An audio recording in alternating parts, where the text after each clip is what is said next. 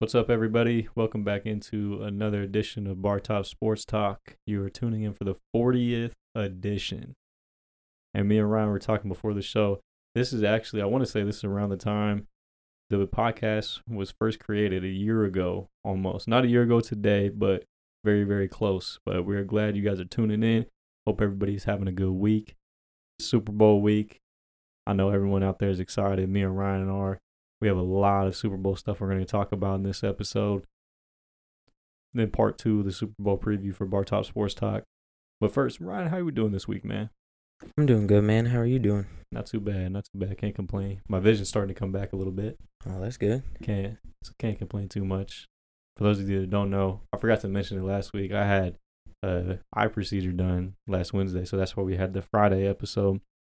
And I was gonna joke on the podcast with you and Gabe last week. I was gonna say, you know how Mahomes had his ankle game against the the Bengals. So I was like, I had the the eye game, the eye podcast. All jokes aside, that's a bad joke. Nah, it was cool. I liked it. Well, like I mentioned, I hope everyone's having a good week. We're gonna have a lot of Super Bowl talk towards the end of this show, and to preview some other things, we have our college basketball Week 15 AP AP Top 10, NBA Power Rankings Week 17. Can't believe we're 17 weeks into the season. I think we're about the halfway point now, aren't we?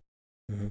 Something like that. 54 games, 55, I think. Oh wow, so we're over the halfway point. Mhm. And then All Star Week is next week. Gonna be another exciting time in the sports world. And then we also, to, to really just to start this episode, we have another Royals update. A little treat for the few Royals fans out there, if there are any at all.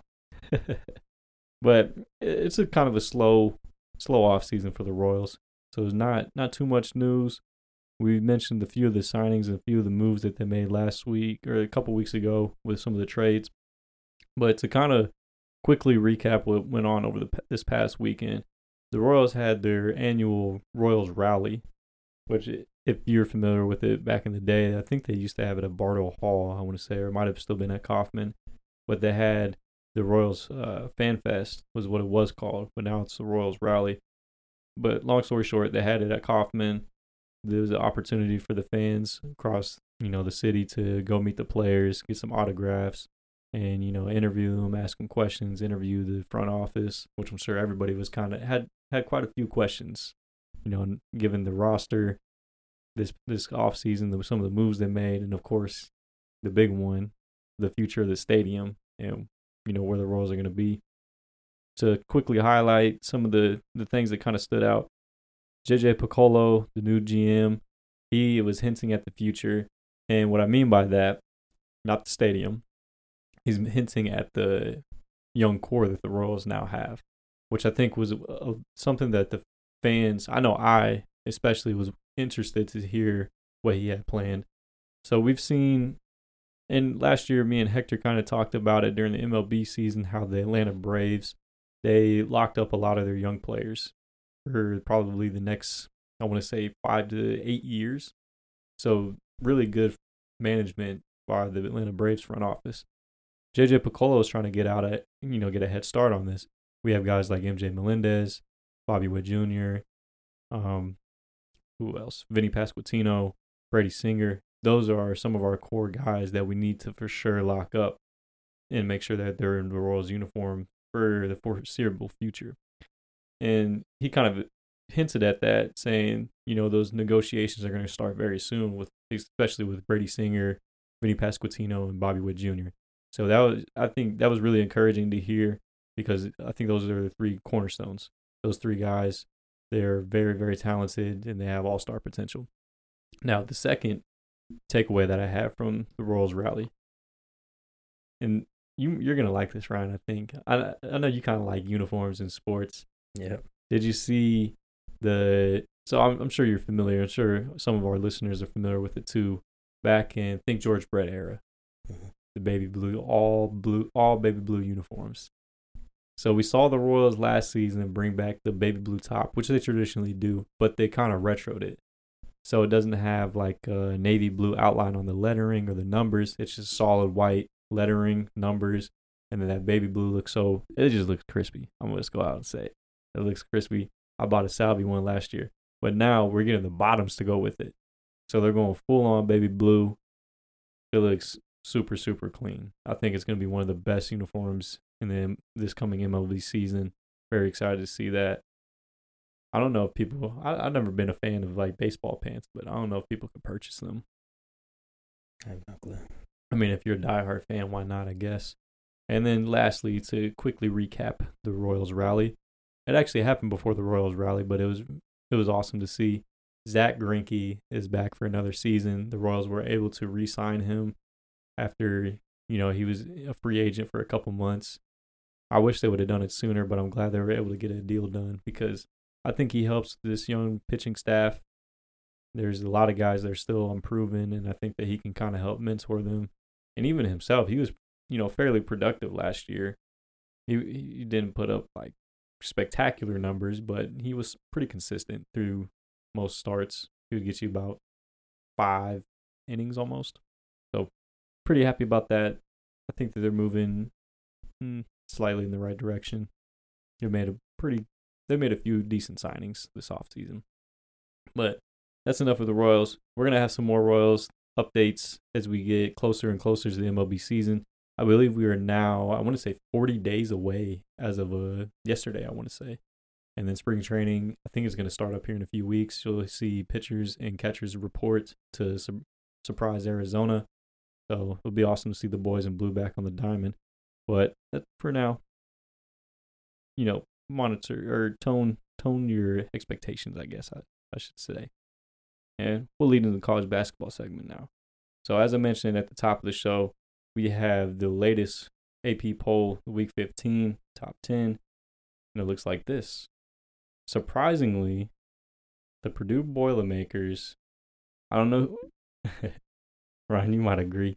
I don't know who they had to pay to stay number one, but they, lo and behold, they're still the number one team in the country, according to the Associated Press. Houston, the number two, Alabama, number three, Arizona, number four, Texas, number five, Tennessee number six, UCLA number seven, Virginia number eight, Kansas number nine, and Marquette, Marquette number ten. Mid major creeping into the top ten. That's pretty cool. I like Marquette. Marquette's always been kind of a cool school. I used to like their uniforms. Um, after the Dwyane Wade era. Yeah, they're a cool team. Mm-hmm. You know, it, it's funny. So I mentioned Purdue still holding on to the top spot for this week. People, you know what? You want to know what people were upset? What from some of the consensus that I saw in the Twitter sphere, you know what people were uh, were upset about in the top ten? What? They're upset that Kansas was still ranked in the top ten, out of all things. Where should we be? That that's a good question. That's what I would ha- ask them as well because I mean the teams that yeah we got blown out a few times. You know the loss against Iowa State, the loss against TCU, the past over the past two weeks. They were ugly. Don't get me wrong, they were ugly, but they were against ranked teams. And then we go and beat ranked teams, and we beat a Kentucky. So I mean, I feel like we've proven ourselves to be considered a top ten team. I mean, we're 19 and five playing in the toughest conference in basketball. Exactly. Now, I mean, we may sound a little biased. People, you know, they'll hate, they'll say whatever, but I think KU has a legitimate case to be a top ten team. So I don't know. I don't. I didn't get the frustration with that. I thought it was kind of funny. Maybe some K State fans and Missouri fans. You can't put a mid major above us, and we beat Iowa State. I mean, how far would they drop us? Lost to Iowa State. Oh yeah, that's what I meant. Yeah. But we beat Texas, so wh- where do they think we should be? Yeah, that, it, it'll be interesting to see people's reasonings, but I. But as I mentioned, Purdue lost to Indiana on the road. Indiana was ranked 21. I just and that, that's really not a bad loss. Don't get me wrong, it's not Purdue. I think they're still one of the top 4 teams in the country. But I don't get how they get maintain the number 1 ranking after losing and then, you know, a, a Houston doesn't move up or an Alabama doesn't move up. Granted, Houston, Alabama, it's not like they beat signature teams over the past week, or even Arizona, but I feel like you could have shuffled it a little bit. And all those teams, they've been around the top spot throughout most of this season. Those, those three teams that I mentioned, Purdue, Houston, and Alabama, and they've all lost at some point. But it it, is interesting somehow they've all managed to kind of maintain that status as a top three team. I, I don't know. I don't know the reasoning for the the committee or whoever does the Associated Press voting, but that's what it looks like. So I mean, we can we can't complain too much. We are one of the top ten teams. You know, we as KU fans we're a little spoiled sometimes. But to kind of recap this past week in college basketball, it was pretty wild over the weekend. You know, KU got beat Iowa State, as we mentioned. Purdue lost. Kansas State also got beat. Kansas State, who they play on Saturday? I want to say they played Texas. Yeah, Texas went on the road into Bramlage Coliseum and beat them after trailing a while. So it was nice that, you know, K State lost and then KU beat Texas. It was nice to see that. And because Saturday's slate of games, it was, it was pretty pretty big. We didn't really get to highlight it last week, but there was a lot of good ones. And I figured there would have been a little bit more of a shakeup, but that's neither here nor there. So we can kind of transition into the Big 12 now and go into our KU update. Mentioned KU beat Texas. Upcoming, they have Oklahoma and then Oklahoma State. So Saturday and Tuesday. But over the past week, and it's kind of been the story really since Big 12 play started. We, we went 5 and 0. We are now what is it? Five, 7 and 4. 7 and 4.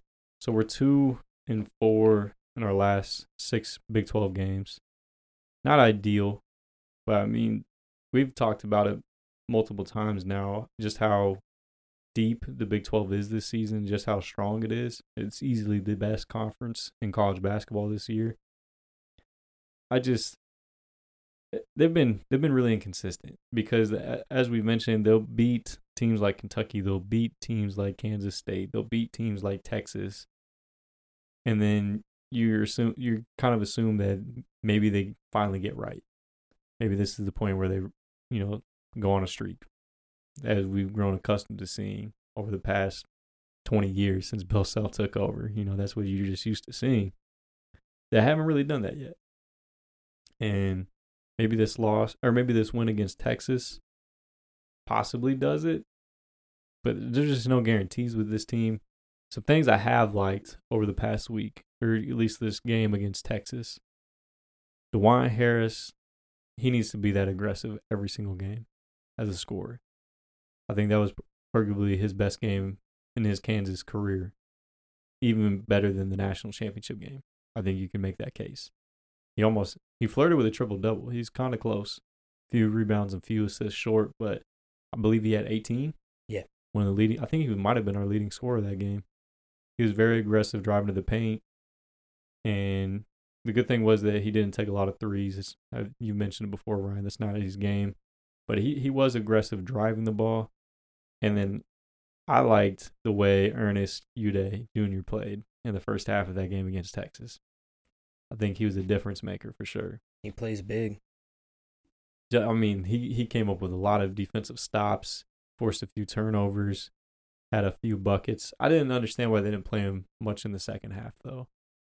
That didn't really make too much sense to me. But and then I got another guy that came off the bench, and I told you yesterday I think he could potentially have a similar run that Remy Martin did last year.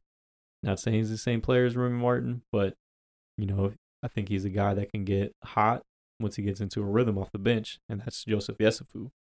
I think he's a better option coming off the bench than Bobby Pettiford. And I think so far it's he's proven that since Bobby Pettiford was he has a hamstring injury right now. Yeah. Kind of something that's been lingering over the past week and a half or so those are th- some things that I've liked. This game against Texas, it meant a lot because they played together as a team, and they needed that because without Jalen Wilson scoring, you know, twenty to twenty three points, they've looked bad. And even when he scored that much, in this game he only scored two. Yeah, and they came out with a victory against a top five team in the country. Everyone stepped up. Grady Dick you mentioned that he was eventually going to, you know, break out of that slump. And he did. He had a very good game. He was another player that played well. KJ Adams played pretty well. It, the whole group as a collective, it was good, very encouraging to see. Now, upcoming, I mentioned they have Oklahoma. This is a game that you could lose just given they've beaten Alabama. You know, they're they're not scrubs. They are good. I feel like this is a game that KU needs to win. You get two wins in a row, like you did when you beat Kentucky and K State, and then you have Oklahoma State, and uh, you go on the road to was it Gallagher Arena? Yeah. In Stillwater. I feel like these two games are possibly as easy as it can be, and I say easy lightly because, as I mentioned, the Big Twelve it's it's nothing's given this year. But those two games, they are road games, but those are two of the, the worst teams in the Big 12 in terms of record, at least. Kind of have to throw a record out the window, but these are two games that they need to win in order to stay afloat in the Big 12 title race. Because right now, Texas, they are 8 and 3. Kansas or Iowa State is second at 7 and 3. We're actually number we're actually number 3 now. We were number 6 last week, I believe. So we moved up three spots. We're at seven and four. Kansas State's at seven and four as well, and the Baylor Bears they're at six and four. I think that's where it's going to possibly be between those five teams. I think TCU's kind of fallen out of the race because yeah, I think they're six and 4 Mm-hmm. They're six and four, but they they lost their point guard, not for the season, but he's hurt right now. He was the project. He's the predicted Big 12 Player of the Year for this season. I can't remember his name exactly, but he was a pretty good player. That since they he went down though, they haven't been playing very well. I believe they're now on a two game losing streak. And even before that, they've they've dropped a few other games as well. But that's kind of where KU is right now. They're in position to potentially win another Big 12 championship. I told you, I believe, last week or over the weekend, I think this is going to be a split and KU might not even win it. But I feel like we're, with the win against Texas, you have a better chance of possibly splitting with them. But then you also mentioned you, you kind of want to say what you what you texted me. What about Texas? No clue. They're somehow going to fumble the bag. No, probably. I mean, there's no easy game in the Big Twelve. Because their their upcoming schedule, West, West Virginia. Virginia and Texas Tech and then Oklahoma. They they have a fairly favorable three game stretch, but then you play Iowa State and Baylor your last two games of the Big 12 regular season. Those aren't going to be easy. Iowa State, their next two games, Oklahoma or their next two games are West Virginia, Oklahoma State, but then they had they go on a gauntlet. TCU, at Kansas State, at Texas. So you have a very, very, very difficult three game stretch after this these upcoming two games. Texas has the most favorable schedule out of the three of us. K State, they're right there with us as well. They play Texas Tech and then Oklahoma. They kind of, I think they have the second easiest. Again, I say easy loosely. They have the second easiest out of Texas, Iowa State, Kansas, and um, Kansas State, of course it's going to be interesting to see. It's going to come down to the last week of the season, I believe. It's going to be close. We can't afford to lose another one. No, definitely not. We need to, you know, one of those four team or one of those three teams that are uh, at the top with us. We need them to lose at least twice. I was hoping TCU would beat K State last night, but man, they they look terrible. Yeah, K State pulled away big at the end. I think K State turned them over around twenty times. That's how they beat us. Yeah, they TCU played bad though. They were, they look, they did not look good at all. That's where college basketball is right now. That's where the Big Twelve is. That's where KU is. If you're a KU fan out there, stay optimistic. I think this team can right the ship. I think that they can possibly. I don't think that they win the Big Twelve outright this regular season. As I mentioned, it's going to possibly be a split. Main thing is you don't necessarily have to win the regular season title. Just make sure you're going into March with some momentum. That is the main goal right now. Nothing else really matters besides that. And well, that's where we'll leave off with college basketball. We get into Ryan's favorite topic now the hoops analyst. We know he loves his NBA. The Sir. week week 17 power rankings, man. I mean, as we mentioned at the top of the show, almost halfway through, I believe over halfway through the season now. The top five isn't really changing too much. I'll give you guys the top 10 though. So we have the Boston Celtics at number one again. No surprise there. I Get to say that again now. now they're finally playing consistent ball again. Denver Nuggets number two, Milwaukee number three, Philly number four. After Philly was number one last week, didn't really make sense as I mentioned in the last episode. So it's kind of funny that they dropped now. Number five, Cleveland. Cleveland moves up to number five, I believe, last week. I want to say it might have been Memphis. Number six, surprisingly, is the Brooklyn Nets. Again, this was as of Monday, though, so things could change. The Memphis Grizzlies fall to number seven. Ryan, I think before the show started, we were talking about Memphis and how much they've fallen off since, what was it, Ja Morant's comments a few weeks ago. Lost eight of their last nine.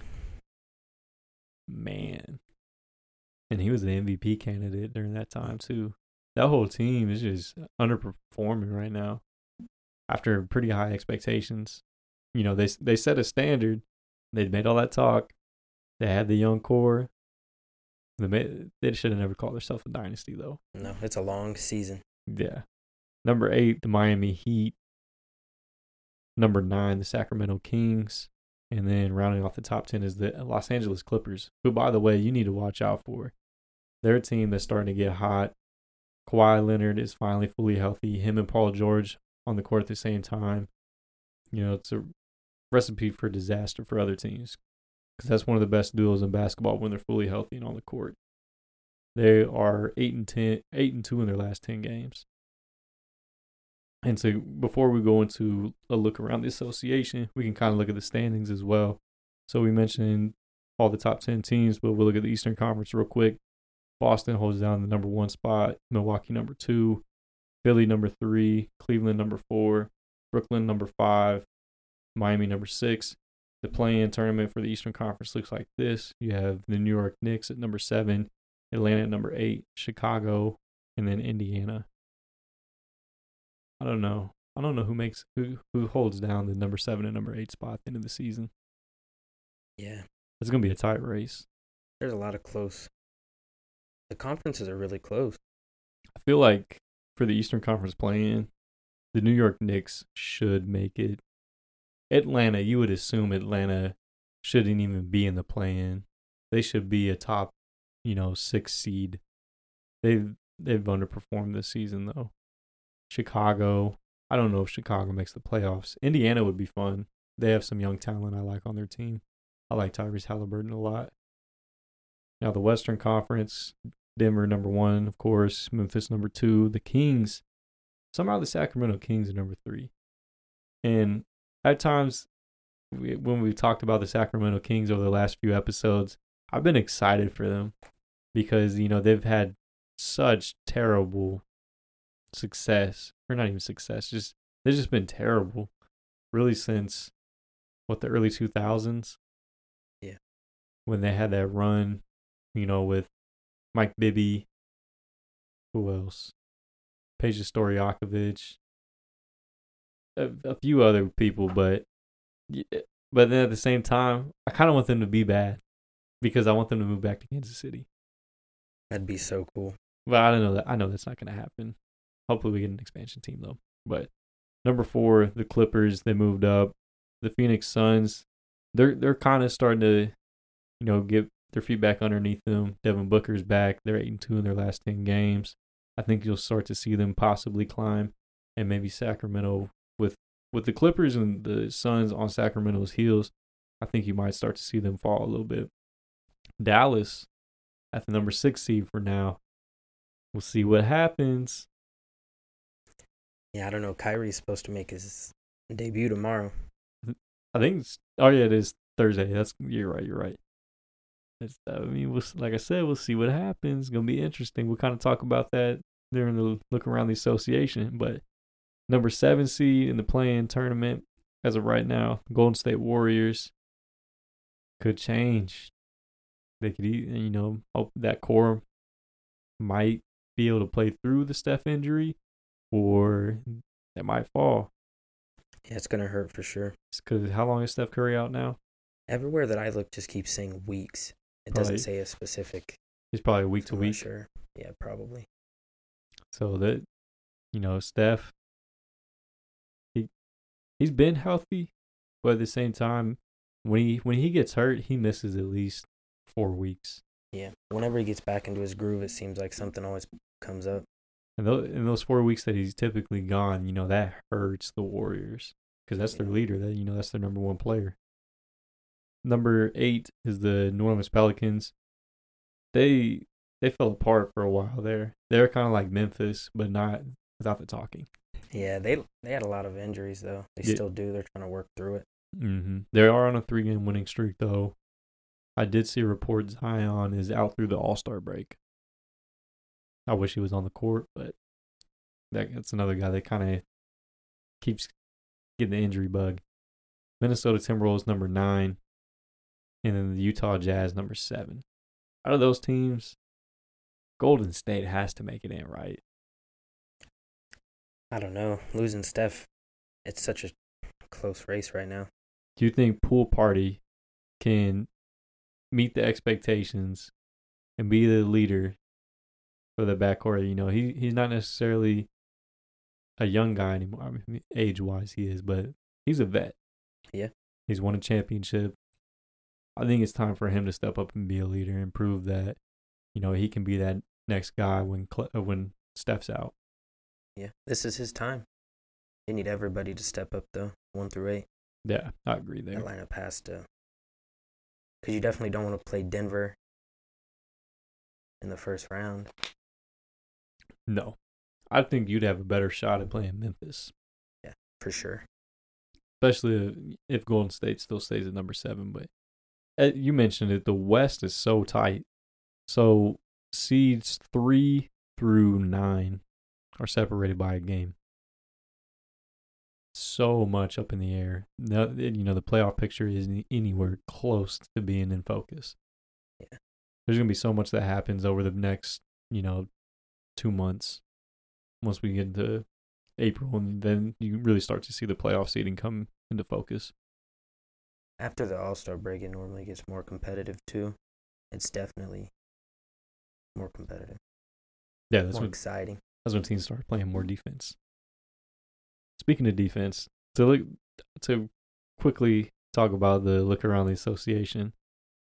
Cam Thomas, this guy, I mean, he's the second Linsanity. Yeah.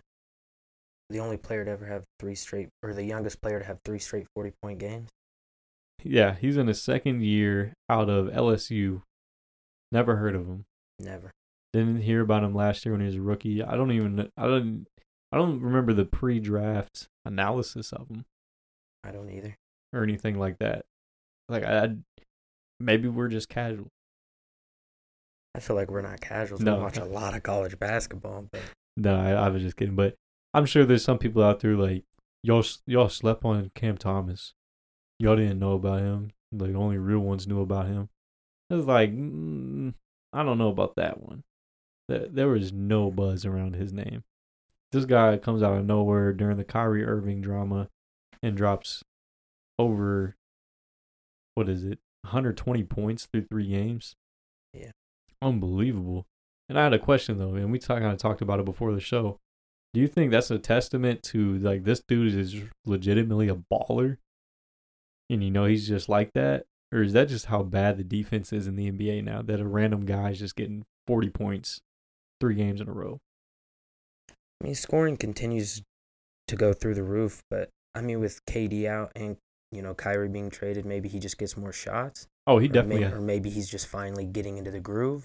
he definitely has a green light. I mean, if it was one or two games in a row, but three games, that's kind of Not really a coincidence. hooping, hooping. Yeah. I, I agree there. Like, I mean, if you're getting buckets, like you're getting 40 points, you can score. You know, three games in a row. I just kind of think that part of it, his success, it definitely is predicated to the lack of defense in the NBA. I, these players nowadays, man, they if you if you're not getting points in transition, that's where I feel like a lot of teams usually get it, and it's either like a pull up three or you know you're obviously cutting to the basket. Teams that they just don't stop the ball like they used to. They don't they don't man to man defense just isn't as good as it used to be. I know we sound like old heads right now, but you do. I don't. but that I don't know. That's just that's just kind of my opinion. That's what I saw. I just wanted your thoughts on that. Or maybe we'll have to keep following Mr. Cam Thomas. You know, hopefully he get, keeps it going. For sure, he's a great price on FanDuel. Yes, that is true. Saying. In the the fan, in the daily lineups, that is true. So yeah, Cam Thomas, getting him in the daily lineups in the FanDuel that's gonna be a great value, as Ryan mentioned. Hmm.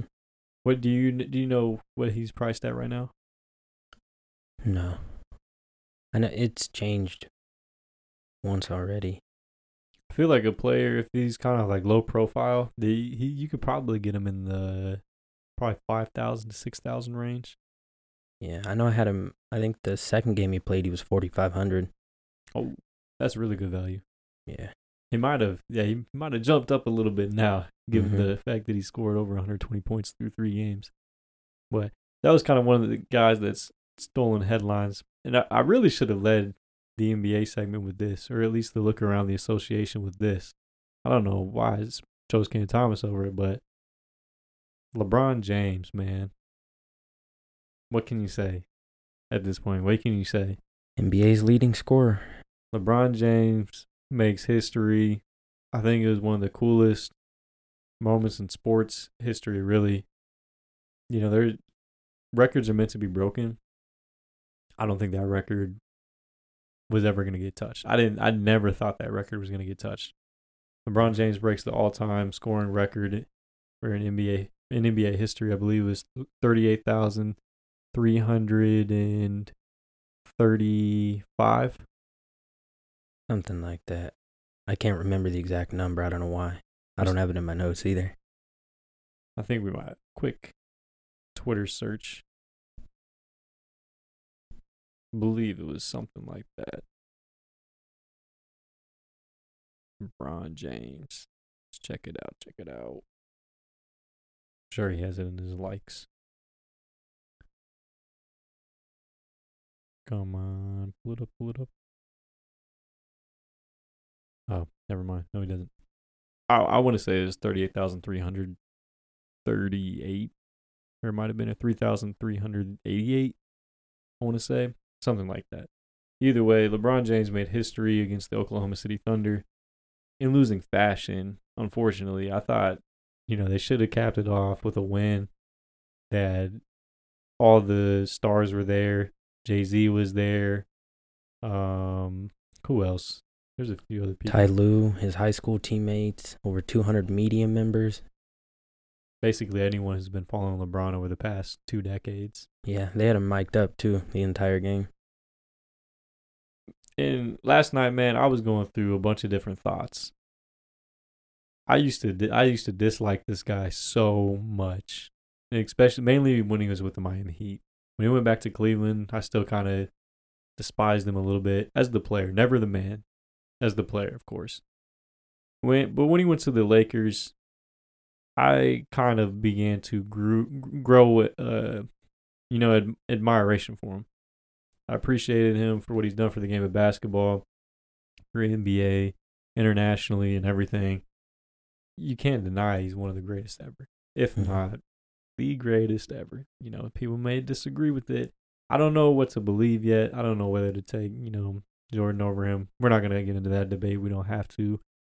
You know, those guys are just easily two the, the two best basketball players ever. But you know, I had to tip my cap to him. I even tweeted out. I said, "A really cool moment for LeBron." Used to be a huge hater, but you got to give him respect on this because. And I, I was thinking about this as well. If you think about any other sports, you know, around the world, soccer, you know, football, baseball, hockey, has there ever been a number one overall draft pick that comes to mind that's ever set a standard and lived up to every expectation that people laid out for him? That's just done remarkable things for the longevity that he has. I can't think of anything because he started off great, Yeah. straight out of high school. I mean, he never really slowed down. If anything, he's gotten better when you look at his numbers. I mean, obviously, you can watch him and he's not the same player, but like he said, he just attributes it to being smarter. it's just incredible. You know, from even from the time the Sports Illustrated by the late great, ah, can't remember Grant. Ah, I feel terrible. He was the soccer journalist that died in the World Cup or died at the World Cup. Hmm. Yeah, I, I feel terrible for uh, forgetting his name. I remember his name was Grant, but he uh, published the the chosen one that article through Sports Illustrated. You know the those are huge, huge expectations laid out for an 18 year old kid, and now 20 years later, he's the all time leading scorer in NBA history, four time champion, four time MVP, what, 18, 19, 19 time All Star, going to be 20 time All or 19. He'll be 19 this year because I don't think Yeah. he got it his rookie season. Just absolutely incredible. I feel like we are very fortunate as basketball fans to have gotten to witness this. You know, this this is of all basically our childhood and our us as adults, man. Yeah, like have you thought about that? Yeah, it's weird. Just think about he's been good for that long. And uh, for a long time, I waited for his fall off. I'm not gonna lie, I did. And I, I thought last night too. You know, is this what people thought about when Jordan played? You know, like wow, this. I really got to say like I watched him play. I watched so many games of his. I saw him in the playoffs. I saw all the amazing regular season moments. I saw the MVP awards. You know, I, I felt like we could finally say that it, it it's it's incredible. I feel like you're not going to see this happen ever again in the NBA. I don't think anyone touches his record. But as I mentioned, records are meant to be broken. I just feel he's going to continue to play for maybe the next 2 years, Yeah, he said he has a couple left give or take. as long as he can stay healthy. I think he's going to push for 40k.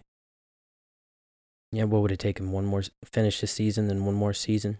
Yeah, roughly. He'd have to maintain, you know, over 25 a game, which he's still very capable of. And as I mentioned, you know, defense in the NBA isn't isn't what it used to be. So he could very well average that and you know sustain that success again, you know, through another season. It's just incredible. You know, hats off to LeBron. It, it was an amazing night for the NBA. I know some people probably didn't like it, especially the you know the in-game ceremony. Oh yeah, they stopped with ten seconds left in the third. It was a little weird. Yeah, But what are you gonna do? You know, that's not something that happens very often. yeah. I think it the record held for thirty eight years. Yes, Oh, yes, something like that. Thirty nine, or I think it was going on forty. It's something crazy. So nearly forty years that record stood. Kareem Abdul-Jabbar had it that long. That's why a lot of people didn't think it was gonna happen. I don't. I don't think anyone touches LeBron's. I don't think anyone's playing twenty years, averaging twenty seven points per game. You had to stay healthy that long too. that's another that's another really impressive thing that I really want respect about him. He's b- maintained his uh, health, his body. He's taken probably out of any athlete I can think of, you know, any sport. He's taken care of his body the best, better than Tom Brady, because I we I've talked about it before.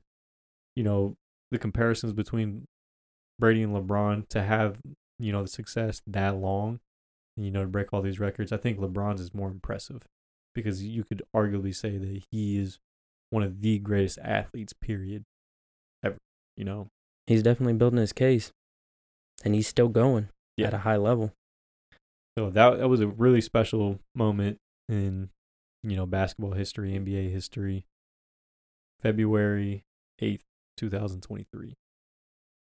Day day to remember. Not only if you're a Lakers fan, not only if you're a LeBron fan, but just someone that appreciates basketball. But that's enough of LeBron. We're gonna get into some of the trade updates, which really there hasn't been much, so this is gonna be fairly short. the big news we mentioned in the last week. We, news broke right before we recorded episode 39. Kyrie Irving requested a trade from the Brooklyn Nets. There was a little drama a few days after the request, but ultimately he was dealt to Dallas Mavericks in exchange for Dorian Finney Smith and Spencer Dinwiddie and two first round draft picks, I believe. Uh, first round, and then I think two second rounds. Yeah, something like that. And Dallas, of course, gets Kyrie and Markieff Morris. Yep. I thought that was interesting. He was included in that trade. That's that's only been the that's been the only trade that comes to mind besides the Rui Hachimura trade, but those are really the only two. It's been relatively quiet for the NBA trade deadline. I believe it's tomorrow. Yeah. So you, you would expect more news. I thought we were gonna have more news for you guys. Kind of a little disappointed because I was really excited about it. I hyped it up last week, and now I kind of, you know, if if people are NBA fans listening to this, you're probably, you know, what are you talking about, Santino? Hmm. I apologize. Now there's still time for it to be pretty wild. No, I'm sure tomorrow will definitely go pretty crazy. Woj and Shams. Yep. Late tonight.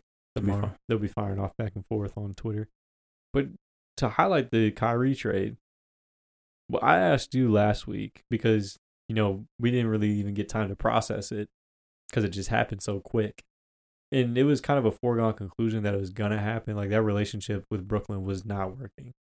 Hadn't worked for the past, what, two years that he was there almost.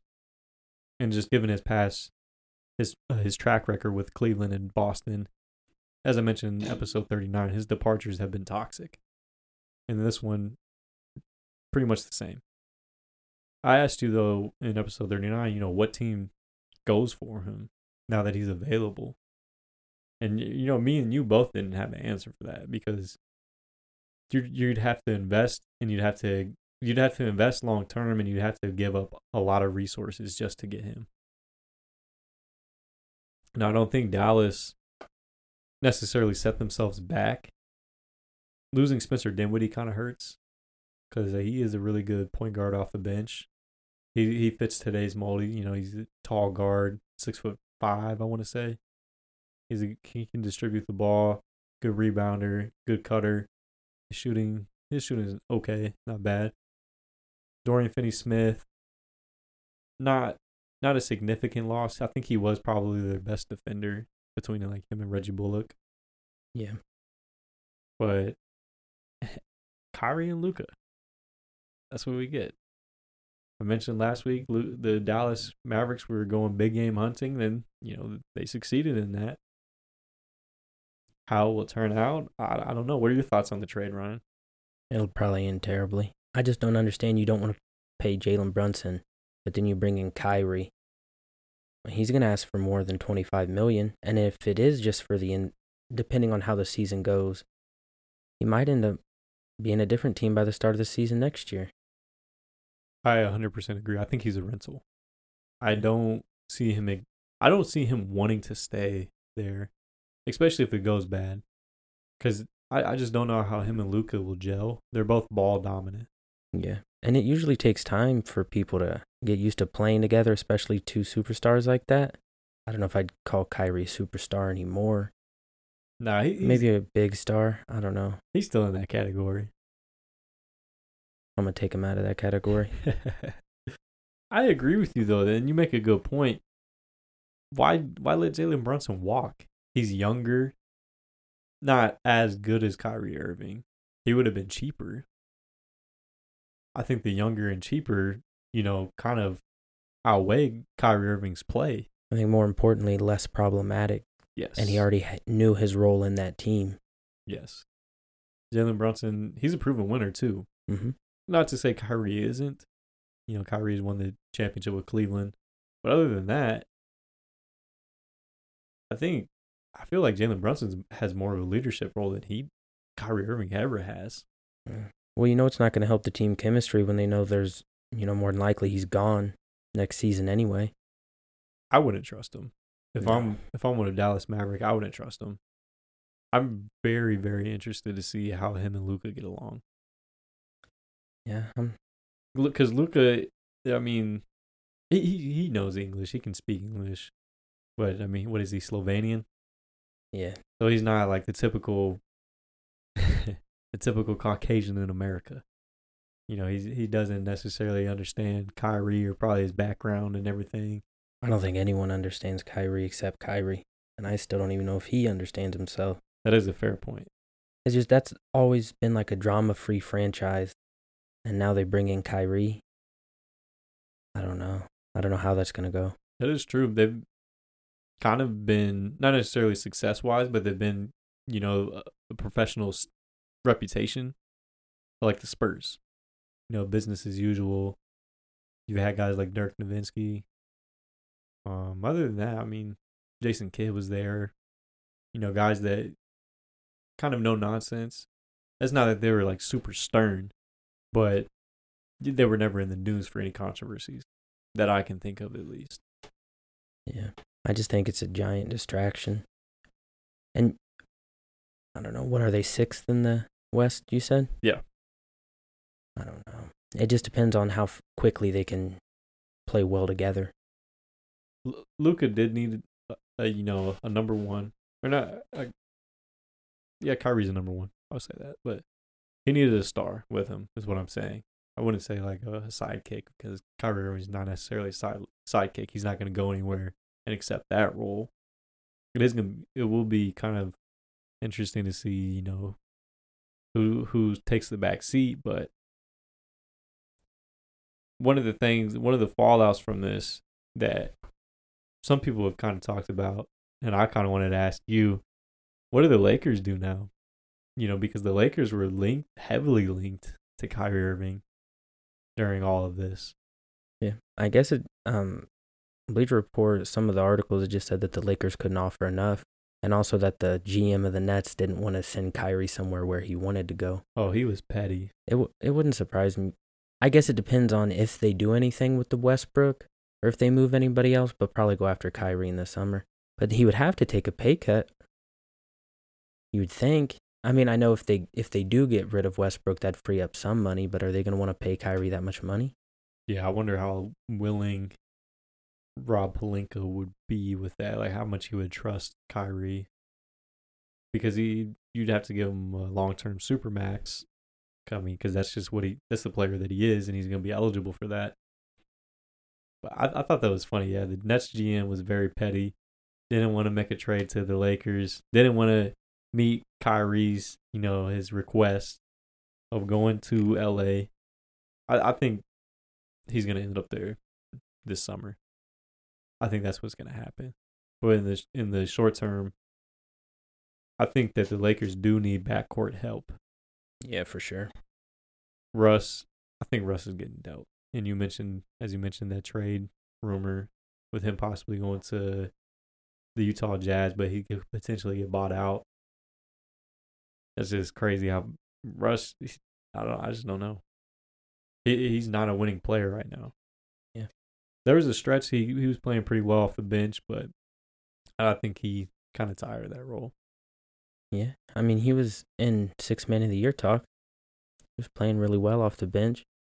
The ball was in his hands less, so he wasn't turning it over as much, wasn't jacking up as much crazy shots. But the more, the longer he's in the game, the longer you give him to make mistakes that he will make for sure. That's I think they were kind of shown last night. Yeah. in the game that LeBron broke the record. There's uh, there is multiple instances where he would just come down, go out of control in the paint, miss, turn the ball over on a bad pass. This is like Russ, you're what year twelve. He's not like that anymore. You know, it, it's how do you not learn from the mistakes though? That's my point. I just don't understand with that guy sometimes. Now, uh, kind of another a little bit of disappointing news that I had for this episode. I thought that there was going to be the All Star competitions, that they would release the participants for it. We still don't know who's going to be in the three point contest. I think Damian Lillard is the only one that's committed to it. The Rising Stars Challenge, they did give the rosters for that. I don't have that though. I'm not going to go through it. I don't know. They're still doing the world versus the U.S. Or is it the second, like the sophomores versus the freshmen? I think sophomores and freshmen. They changed it back to that. I believe so. I haven't seen anything about it. They like the world if they are doing it. Oh yeah, but they did release the rosters for it, uh, which rookies made it for that. But the dunk contest, the dunk contest actually is the only one that they've. I think they have like this. They solidified the group and the four con- the four participants. So we have KJ Martin of the Houston Rockets. Is that Kenyon Martin? That's Kenyon Martin Jr. I believe so. Yeah. Well, so he's reported. He's not confirmed. Mac McClung, the social media sensation. Hmm. not so much for his actual basketball skills, though, but he's been reported as well, uh, which would be interesting because he'd be the first G League player to ever compete in it. There's never been a G League player to compete in the dunk contest. Trey Murphy of the New Orleans Pelicans has been confirmed, and Shaedon Sharpe of the Portland Trailblazers has been confirmed. I know of Shaedon Sharpe. I know a lot of people on uh, Twitter. They like him a lot. Yeah. Crazy athletic. I just wish there were bigger names in it. Yeah, I think it would help. like a Ja or a Zion. Obviously Zion can't, but Aaron Gordon, where are you at? Why, why not come back and do it? Zach LaVine. Yeah. I know they can't force people to do it, but I wish there was maybe more incentive mm. for the players to do it. I agree. Yeah, I wish there would. That's kind of all the NBA news that we have for you guys this week. I thought I was kind of hoping we'd have more. Week 17 was kind of a letdown in terms of breaking news, though. Kyrie, LeBron, Cam Thomas, you know, those were kind of the headline guys. Hopefully, episode 41 will have more for you in week 18 of the NBA season. But now, we get into part I'm very, very excited about. Ryan is too, as we mentioned, it's Super Bowl week. Um, it, it's just an unbelievable time. I can't believe it. The Chiefs are back in it again.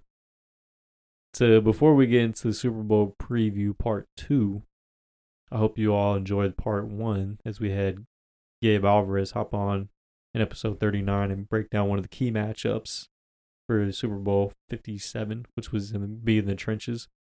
He gave kind of his insight on some of the key matchups between the Eagles and the Chiefs on in the trenches and everything. But before we get into the preview, I wanted to kind of do a Pro Bowl recap. And I, I, Ryan, were you able to find the viewership at all for that? Because they had it, Yeah, I got it. they technically had it two days. So they had last Wednesday was the skills competition. We talked about that on Friday. And then they had the flag football game on Sunday. Yeah, it said it had a viewership of 6.7 million, but it was a 7.5% decrease from last year. So it's even worse than what people were already complaining about, which I kind of anticipated it being. Yeah. I think more people watch.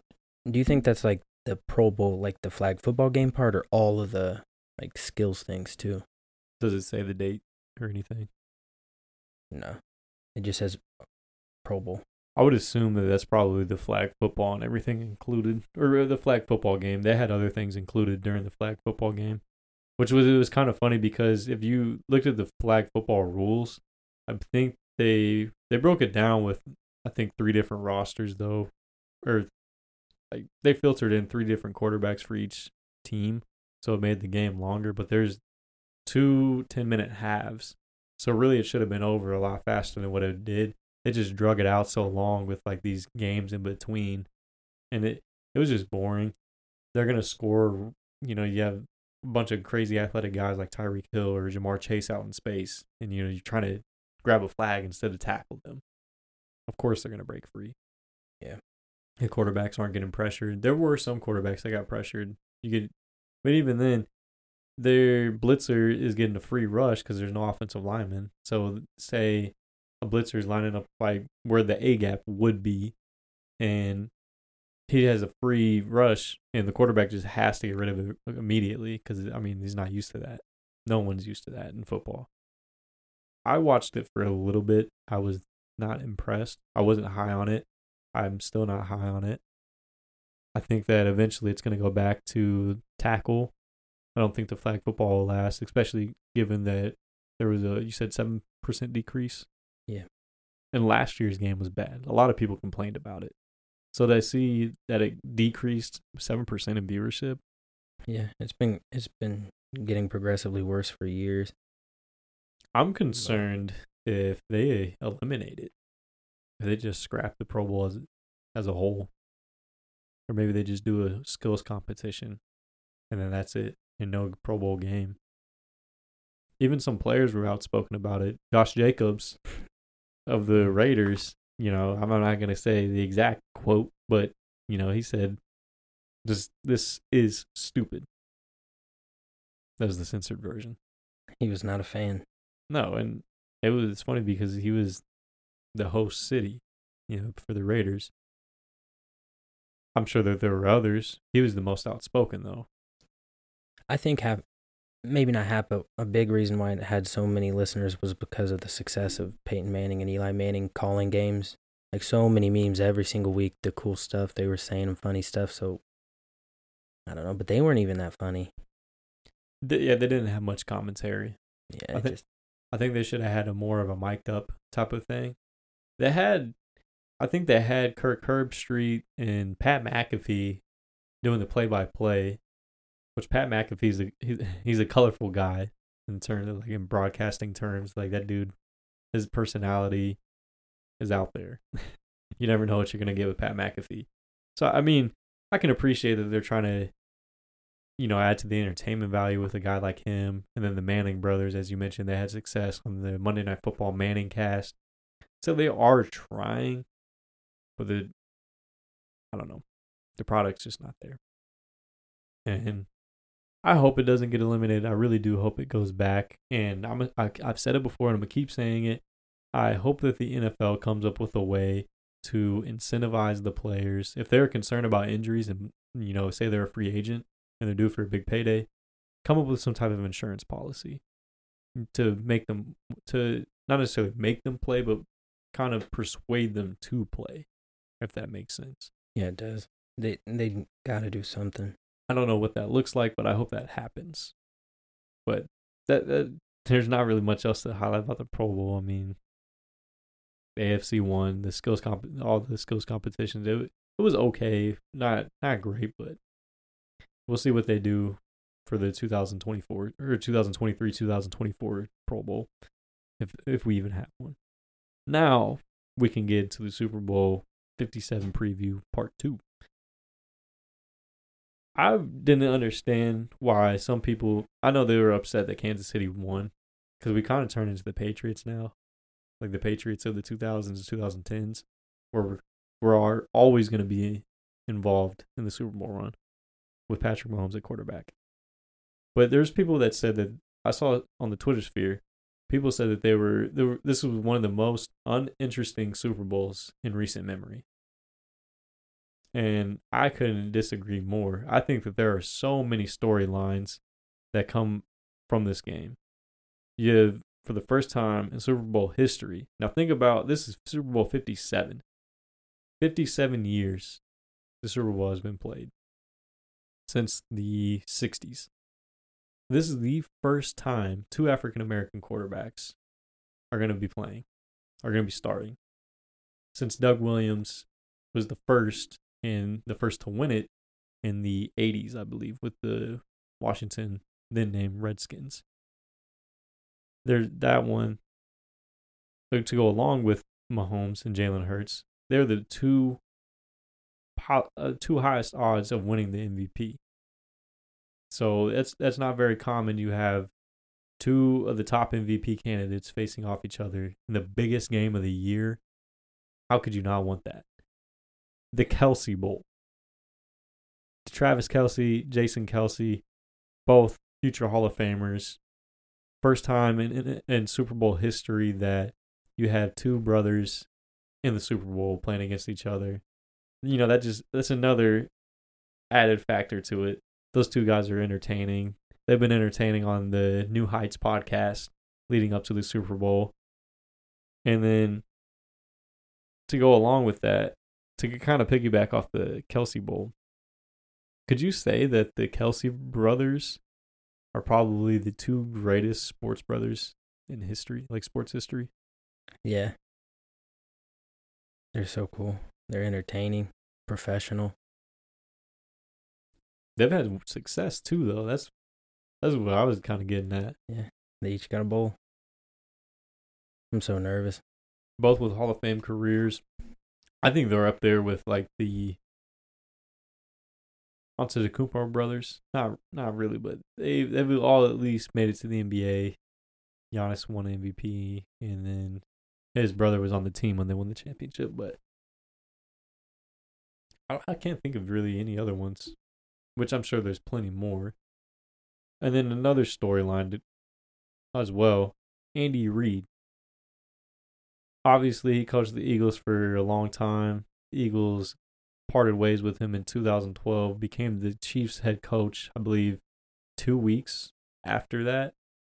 And then since then, we've had this success. We've been one of the most successful teams in the NFL over the past decade now. There, there's so much. There's just so much to be excited about in, in this game. Kansas City and Philadelphia have ties through different, whether it be sports or you know people just in general. There's a there's a Kansas City Chiefs themed bar in Philly. You know that you wouldn't think of that, but there is. That, I didn't know that. yeah, this is a fun little fact right there. Not a lot of people know that, I don't think, but it's been getting highlighted this week. Unfortunately, I think they're going to close for the Super Bowl, just because in case people in Philly, you know, they act too wild, they might try to burn down the bar or something. It's probably a good choice. Yeah, a little bit of like an insurance policy there. Now, I know you wanted to squeeze this in, Ryan. So we mentioned all the storylines. These are I'm I try to build the game up. I don't know if I'm doing a good job, but You're doing a good job. these are definitely some things to be excited about. Now I know you wanted to add a little bit into the Super Bowl. I'm excited for you that you have this. So Ryan is going to put my knowledge to the test. He's going to hit me with some Super Bowl trivia, which I'm I've since you told me about it, I've been pretty excited to answer some of these cuz I feel like I'm a football historian. I have like some old school Super Bowl books, some like John Madden type stuff. You know, they breaks down the history of the NFL. So let me see what you got. So I have three Super Bowl questions. Okay, Are you ready? let's do it. All right. Which team was the first wild card team to make the Super Bowl? That's a tough one to make the Super Bowl. Yeah, New I York, didn't know it. New York Giants, No, Pittsburgh. no. I'm stumped on that one. You want the answer? Yeah. The Raiders. Okay, so this is in the '70s. Uh, it doesn't have the year the Super Bowl number. Oh. You want the next one? Let's do number two. I thought this was crazy. What team has played in four Super Bowls and never held a lead? Is that Buffalo? Uh-uh. I was just thinking because they lost all of those. So does this mean that they're own four, like all time, or what? Because they had to lose all those Super Bowls, so they didn't have, well, hold a lead. I don't know the. Hmm. You know what? I'm not really looking like a football historian anymore. Who is it? Cincinnati. Minnesota Vikings. Oh, okay, okay, yeah. They that's going way back because they they made the Super Bowl a few times back in the seventies, the early seventies. Yeah, I didn't know that one at all. Okay, what's number three? What teams haven't appeared in a single Super Bowl? Do you want me to tell you how many there are or no? Chargers are one for sure. The ooh, Ti- not the Titans. The Jaguars. There's one. Well, Chargers. That's two. Nah. Oh, the Chargers have been in it. Okay, yeah. Jaguars.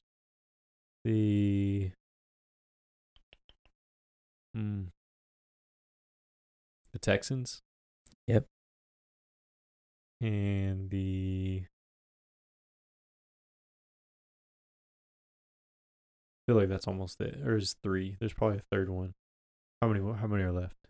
Two. Two. Detroit. Yep. One more. And actually, Detroit played in the NFL championships, I believe, before pre Super Bowl. One more, one more. Mm. What division? Can you, do I get a hint? Just a poverty franchise. Cleveland. Yeah, Okay. I should have known better than that. That's all I got. I tried not to get too like obscure with them. I thought those were just kind of fun. Those are interesting though. I didn't know that about the Raiders being the only wild card. They're the first wild card to win it. The Vikings, I should have known that one. I feel like. I didn't. My guess was yours, Buffalo. Yeah. I feel like that would probably been the most common answer. Like if you asked a group of people, that's interesting though. That was a good one. That was a good one. I like it. Keeping the Super Bowl coverage going.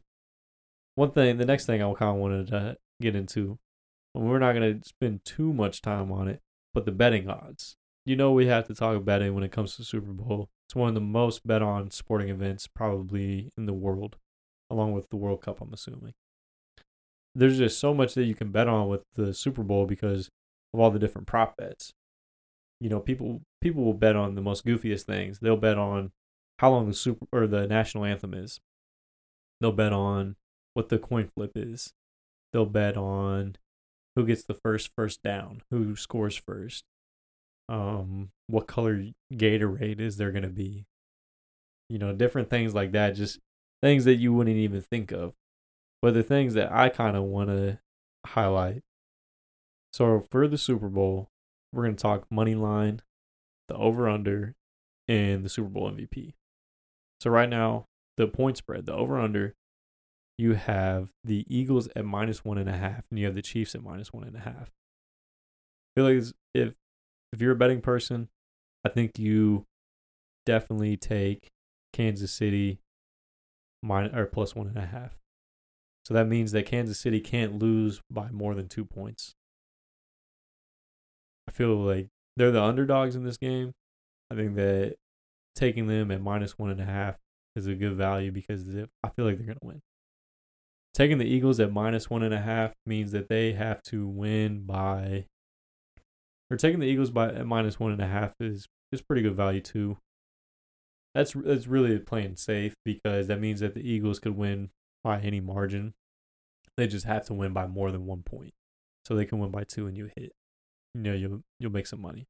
You're not gonna win much money. You have to bet because it's minus one one ten. So you'd have to bet like ten dollars to really get, you know, something significant back. Not even really anything significant, but now the money line, Chiefs are plus one oh four. That's your opportunity to make a little bit of money. So say you bet ten dollars, you win just a little bit over ten dollars back. So basically, whatever you bet, you're gonna make that back, or almost double it, essentially. Yeah, you'll double it because you, you have twenty dollars total that you would win from that bet. I think there's really good value in that plus one hundred two.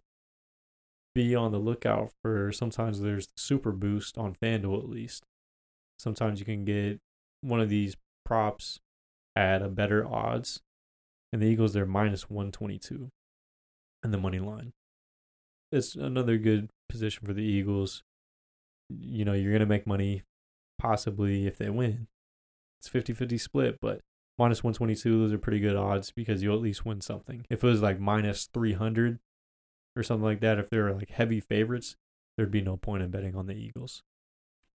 Now the Super Bowl MVP. I feel like it's pretty obvious who are the two top candidates. I mentioned it, you know, in the storylines leading up to this part. You have Jalen Hurts and you have Patrick Mahomes. Now, I'm trying to pull it up. I believe Patrick Mahomes. Where's it at? Here we go. Patrick Mahomes is at plus 130. That's pretty damn good odds for Patrick Mahomes to win.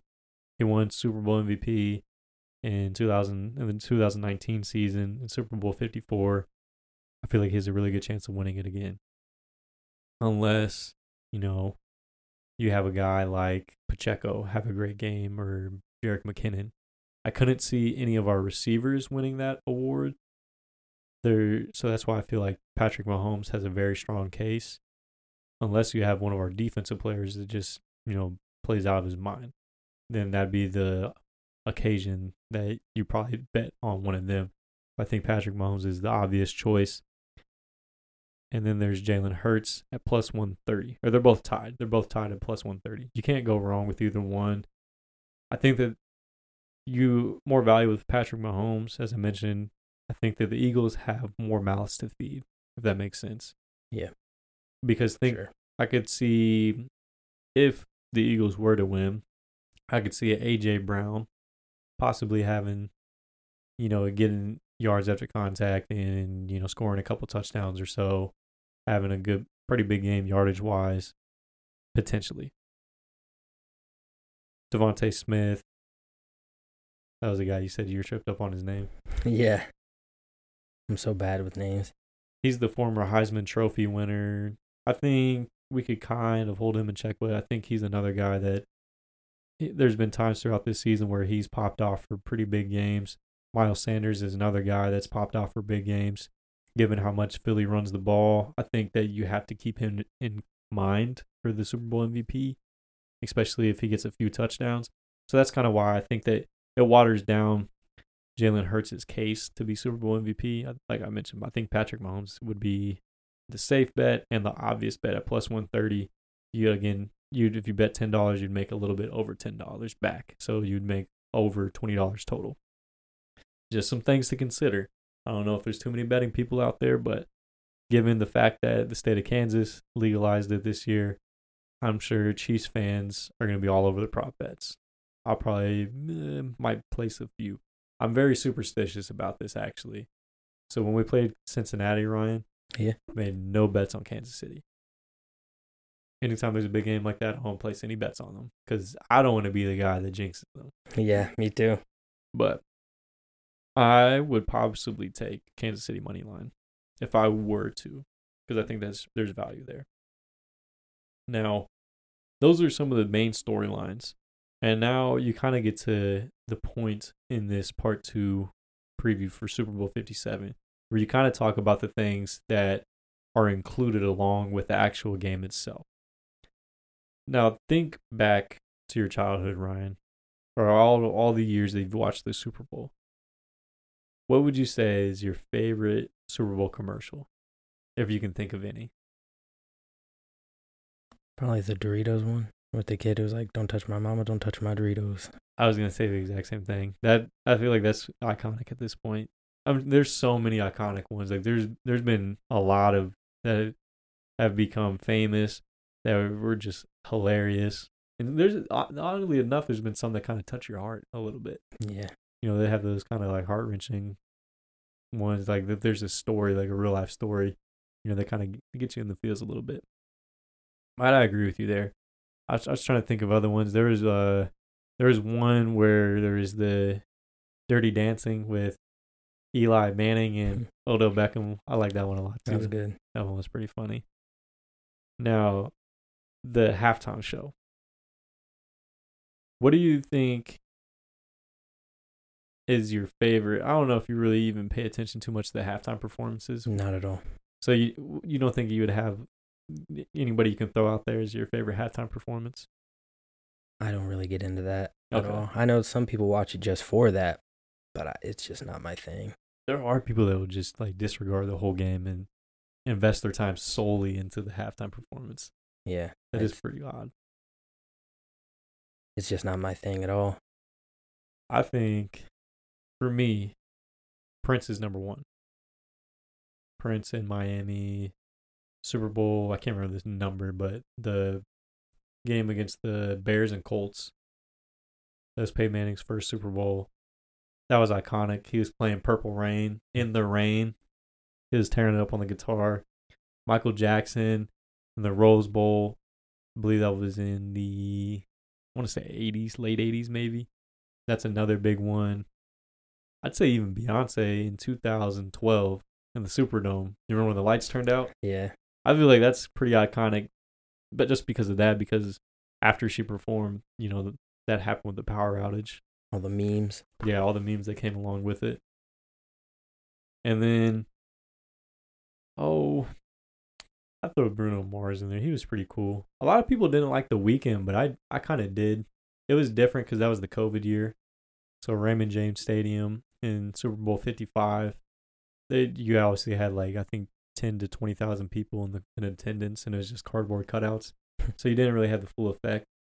So the Weeknd kind of had to get creative, and it was different. I questioned if he had the catalog to do a Super Bowl halftime performance because some people some people really love the Weeknd and some people just see him as another artist. I'm one of the people that really love him, and even I kind of question. I was like, does he have enough hits? You know, to because I think it's roughly about a 10 minute performance, give or take. Last year's was pretty cool too. The LA theme. Yeah. Kendrick Lamar, Dr. Dre, Snoop Dogg, 50 Cent. That was that. Now that's a meme. That is good. When he was doing the, when he was on the pull up bar, and he was hanging upside down. Mm-hmm. oh, that was funny. So they're kind of piggybacking off of that. Rihanna is this year's Super Bowl halftime performance. I don't know if you, how big of a fan are you of Rihanna? So so, you like her, you don't like her? Not really. I don't really. Doesn't do anything for you. Maybe if it was Mike, I'd listen or watch it, but I'm not really getting into that. Yeah, I, I feel you there. Not really so much of Mike. Rihanna, I kind of like her. She's a good artist. Then this, it's really cool though because this is five years since she's really been active. I think she released a couple singles, but she hasn't released an album in five years. So this is the first time that she's really, you know, stepping in or stepping out into the music world. I'm wondering what her set list will be. Does she have the catalog to go out there and put on, you know, an all time great performance? I don't know. I usually, I mean, I'll be so nervous during halftime. I'll either be really sad or really happy. So probably won't even watch it. Just be caught up in your own emotions. Yeah. I think uh, I think of songs like "Please Don't Stop the Music." Now that's throwing it way back. That's one of her biggest. Uh, that's one of her first like hit singles. Her uh, "Pump Up the DJ." I think that was her first ever song. I would like to hear uh, "What's My Name." The song with uh, you know her featuring Drake. Yeah. That's a classic. I think "Work" gets played. Yeah, probably. That's just you know that It's too popular not to. Yeah. There's a, there, I mean, there's so many. There's a rude boy.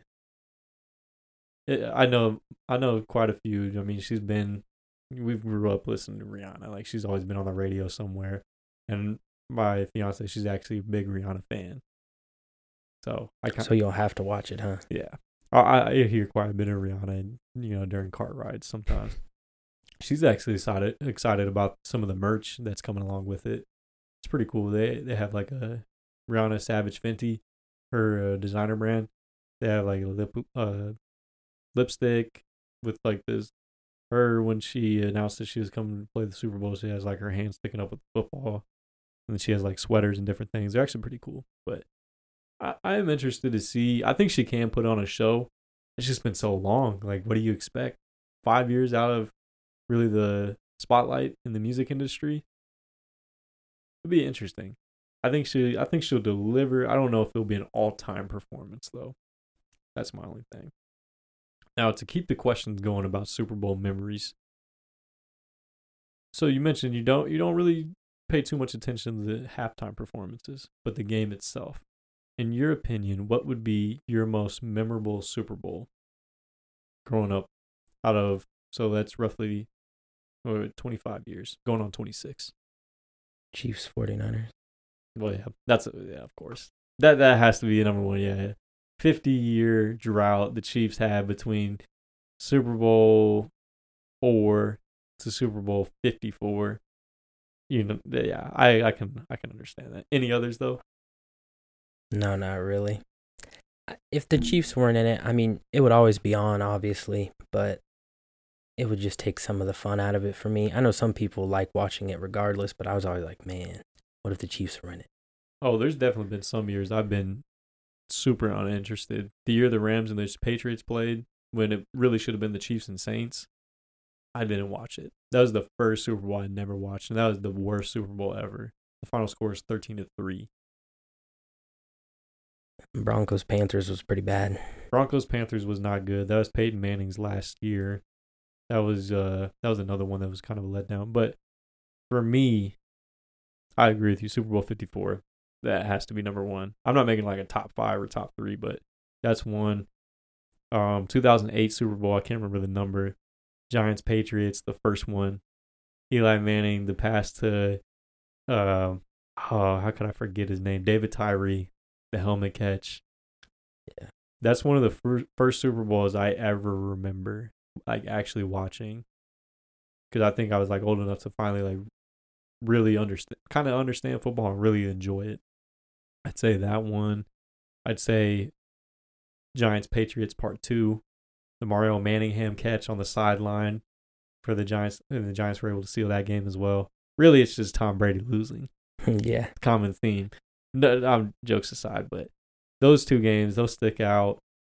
Um, I'd say the Seahawks Broncos, that one. Watching the Broncos get absolutely pummeled. Um, trying to think of other ones. I, I don't know, why, but I, I do remember the Super Bowl in 2005. It was the pay. It was it wasn't the Patriots. It was the Steelers and the Seahawks.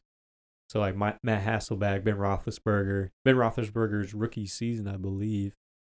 I remember Willie Parker's big run, the throw from um, Antoine Randall to Hines Ward. Couldn't stand that guy. I didn't like it. The only reason why I remember is because my uncle was a giant Steelers fan. So, th- those would probably be mine that are probably most memorable. And I would throw in Steelers Arizona Cardinals. That game came down to the wire. The Santonio Holmes catch in the back corner of the end zone. Yeah, it was big. Still questions if his feet were down. Did he really toe tap that? Th- those those are mine though. And then, all right, last question. Out of all the Super Bowl parties that you've been to, and think of what you'll have this year, what what's a what's a go to Super Bowl meal? What can't you go wrong with? Hmm, just any kind of finger food, usually. I don't know, chips and dip. I feel like that's iconic, but that's kind of more of a side. Yeah, what would you say? Okay, well, like an entree then. Pizza. Pizza. Can't go wrong with I'm pizza. a pizza dude. Can't go wrong with pizza. I think it's cool when people do it by theme. So by the, the host cities, like I uh, I think when Super Bowl was in New Orleans one year, or it was 2012, as I mentioned. Uh, we had gumbo that year, and that was like the main course, and then you had other side stuff. Of course, you had chips and dip, different types of dip, clam dip, black eyed pea dip. Um, there's so many other French onion dip. Like there, there's a lot of dips that you can have at a Super Bowl party. I I do like the themes. This year, I don't know what you would theme for Arizona though. I don't even know what's what's a kind of a notable food item out there in the desert. I have no clue. I've never really thought about Cactus it. soup? I don't know. Something like that. Scorpion? I don't know. Some Southwest type of like vibe or something like that. Probably. I never even thought about that until you brought it up. Now I'm like, I can't name one like signature dish. L.A. Maybe you have street tacos last year. Things like that. Tampa Bay. I don't know what you have had two years ago.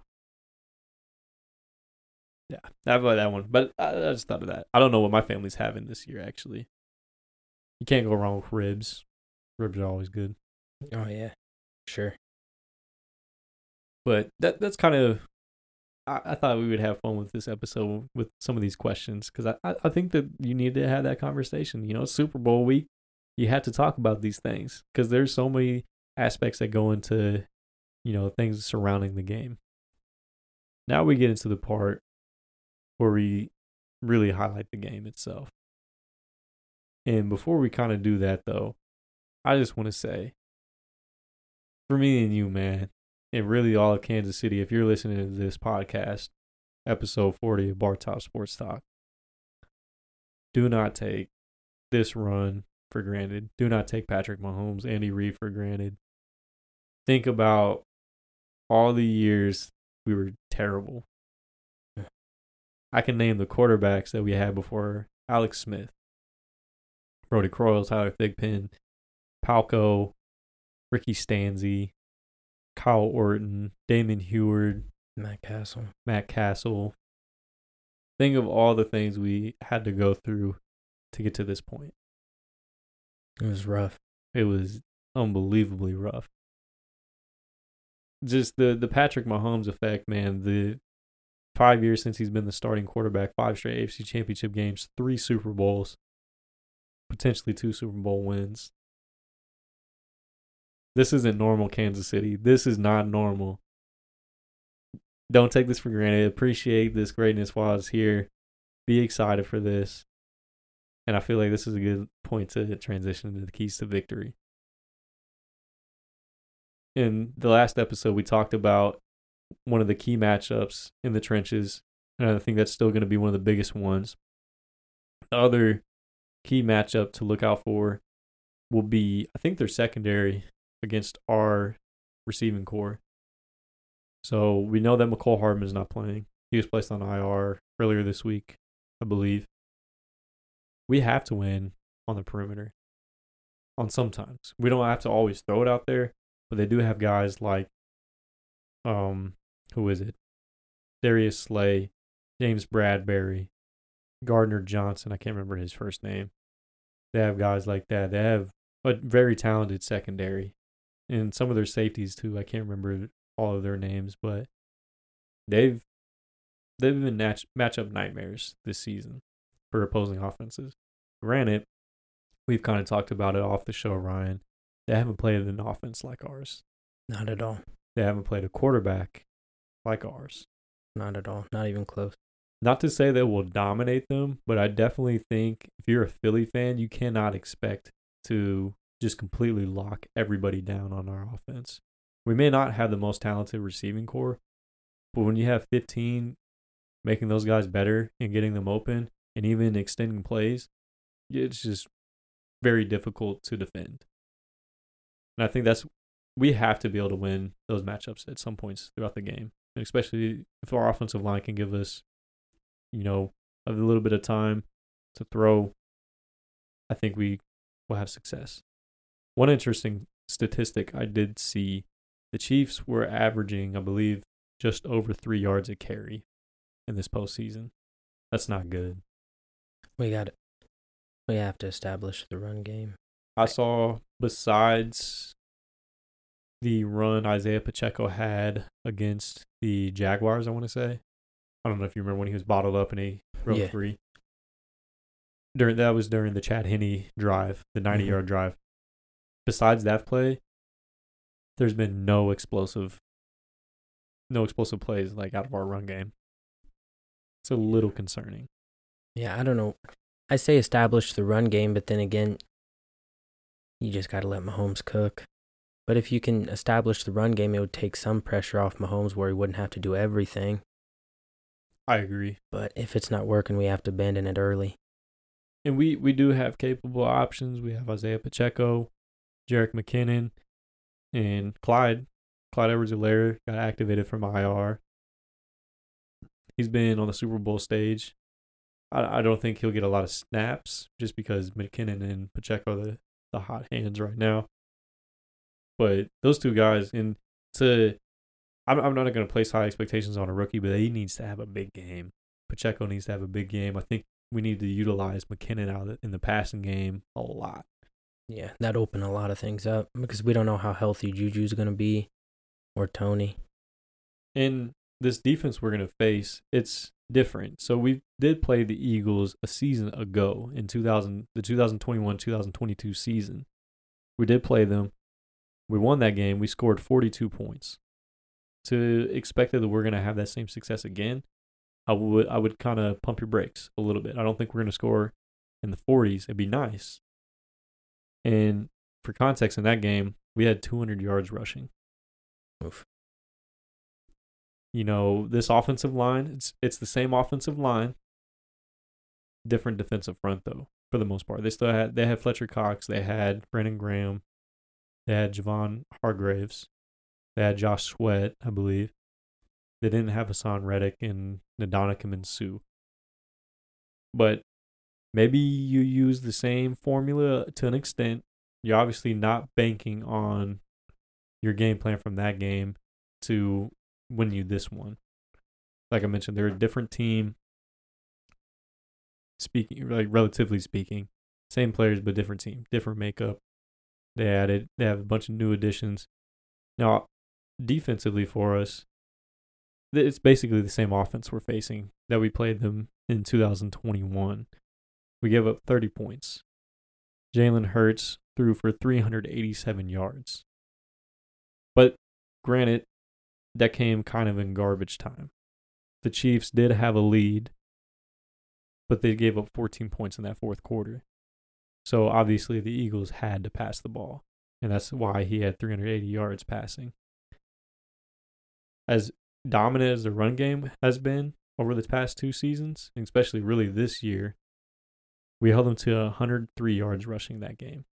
And they have the same exact running backs they have, the same exact offensive line they have. Jalen Hurts, Kenneth Gainwell, Miles Sanders. They're three main ball carriers, minus Boston Scott. Boston Scott's also involved in that as well. I'm not saying we're going to hold them to 100 yards rushing. I think if we can hold them to under 130, though, I really like our chances if you hold them to under 130 yards rushing. That's still well below their season average. It's going to be tough. What do you think? What are your thoughts? Every time I try and think of what our game plan should be, I I second guess it every time. I'm not sure. Yeah, you can't just let Jalen Hurts run everywhere, but you also have to be aware of the their offensive threats too. I don't know. It's I literally don't know because they have so many weapons. It's tough. Obviously, I don't know. I try and think about it, and I still can't think. Like Fritz and I were talking about it. I don't know how. Like when you figure out something that works, what? Because they have such a dynamic run game too. Jalen Hurts can throw, but he's also so quick. They have downfield threats or whatever threats, deep threats. It's gonna be crazy. Defense has to set the tone immediately. I think if you can, I think if you punch Jalen Hurts in the mouth, not literally, but if he tries to run, get you gotta remember his shoulder is still kind of banged up a little bit. Mm. You know, he did miss some time with that, and he's not hundred percent. If he's gonna run, you know, don't hold, don't pull your punches. I know he's a quarterback, but don't pull your punches. He's if he's gonna run, he's he's a runner at that point. You know, treat him like a running back. You hit him enough times, he's not gonna want to run the ball that much anymore. Now, but he is a big dude, so you have to wrap up. You got to take him down. Don't injure him. I'm not saying play dirty or anything like that. But if you can also contain him in the pocket and make him throw, but the thing about their passing game is it's heavily predicated on RPOs. And it makes sense because they run the ball so effectively. So they're going to get rid of the ball quick. I think that for the most part, they're going to keep it simple for Jalen Hurts. They're going to want to get the ball out of his hands fast on, you know, quick game. But they're also going to try to make the Chiefs come up.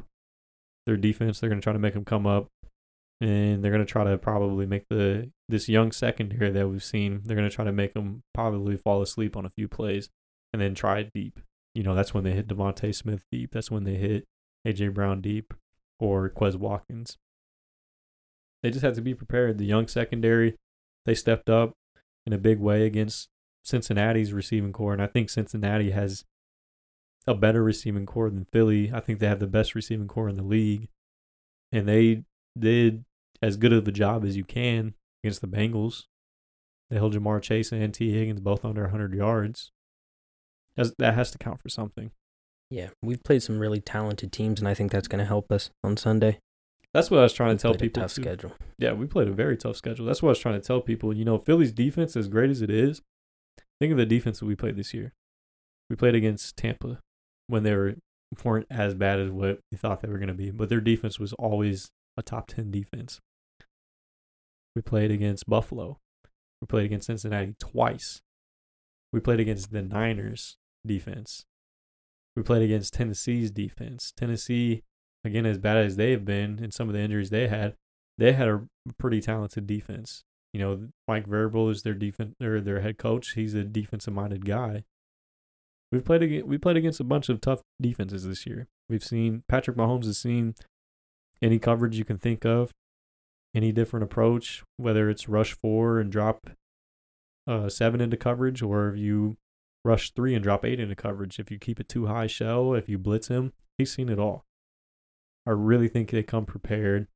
I think Andy Reid will have a great offensive game plan. I think that they need to avoid being too cute, running different gadget plays, you know, especially in the goal to go area. Steve Spagnuolo has to make adjustments. Really, the whole coaching staff, where they've run into trouble the last two years, they haven't made adjustments. They need to be able to adjust on the fly. They need to be able to kind of go away from their game plan if it's not working. Because at times they've been stubborn and they haven't wanted to. Steve Spagnuolo, he can't get blitz happy because it's going to be that one time that Philly will figure it out. They'll be able to get something quick behind that blitz. But really, you need to limit the run game. Keep them to 100, under, sorry, keep them to under 130 yards rushing. I think if we rush for 120 as a team, I think we're in good shape. I think if we keep Patrick Mahomes under three sacks, if we keep him to even two sacks, I think we're in good shape. This is this is the moment, you know. I think Mahomes is going to show why he's going to go down as arguably the greatest. He's going to show why he's a Hall of Famer right now at 27. Very excited for it. I hope that all this talk, all this hype has gotten you all excited to it that are listening. How many more days?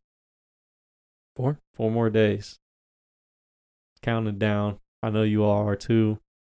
Tune in for episode 41 for the recap of Super Bowl 57. Hopefully, it'll be an exciting one. And we'll be previewing the Chief Super Bowl parade. But there's also the chance we might be disappointed. But I feel confident in it. Ryan, you should too. I'm confident. I'm Kansas City. nervous. Kansas City, you should too. Tune back in for episode 41 as well for college basketball updates and the NBA updates as well. We'll see you guys then.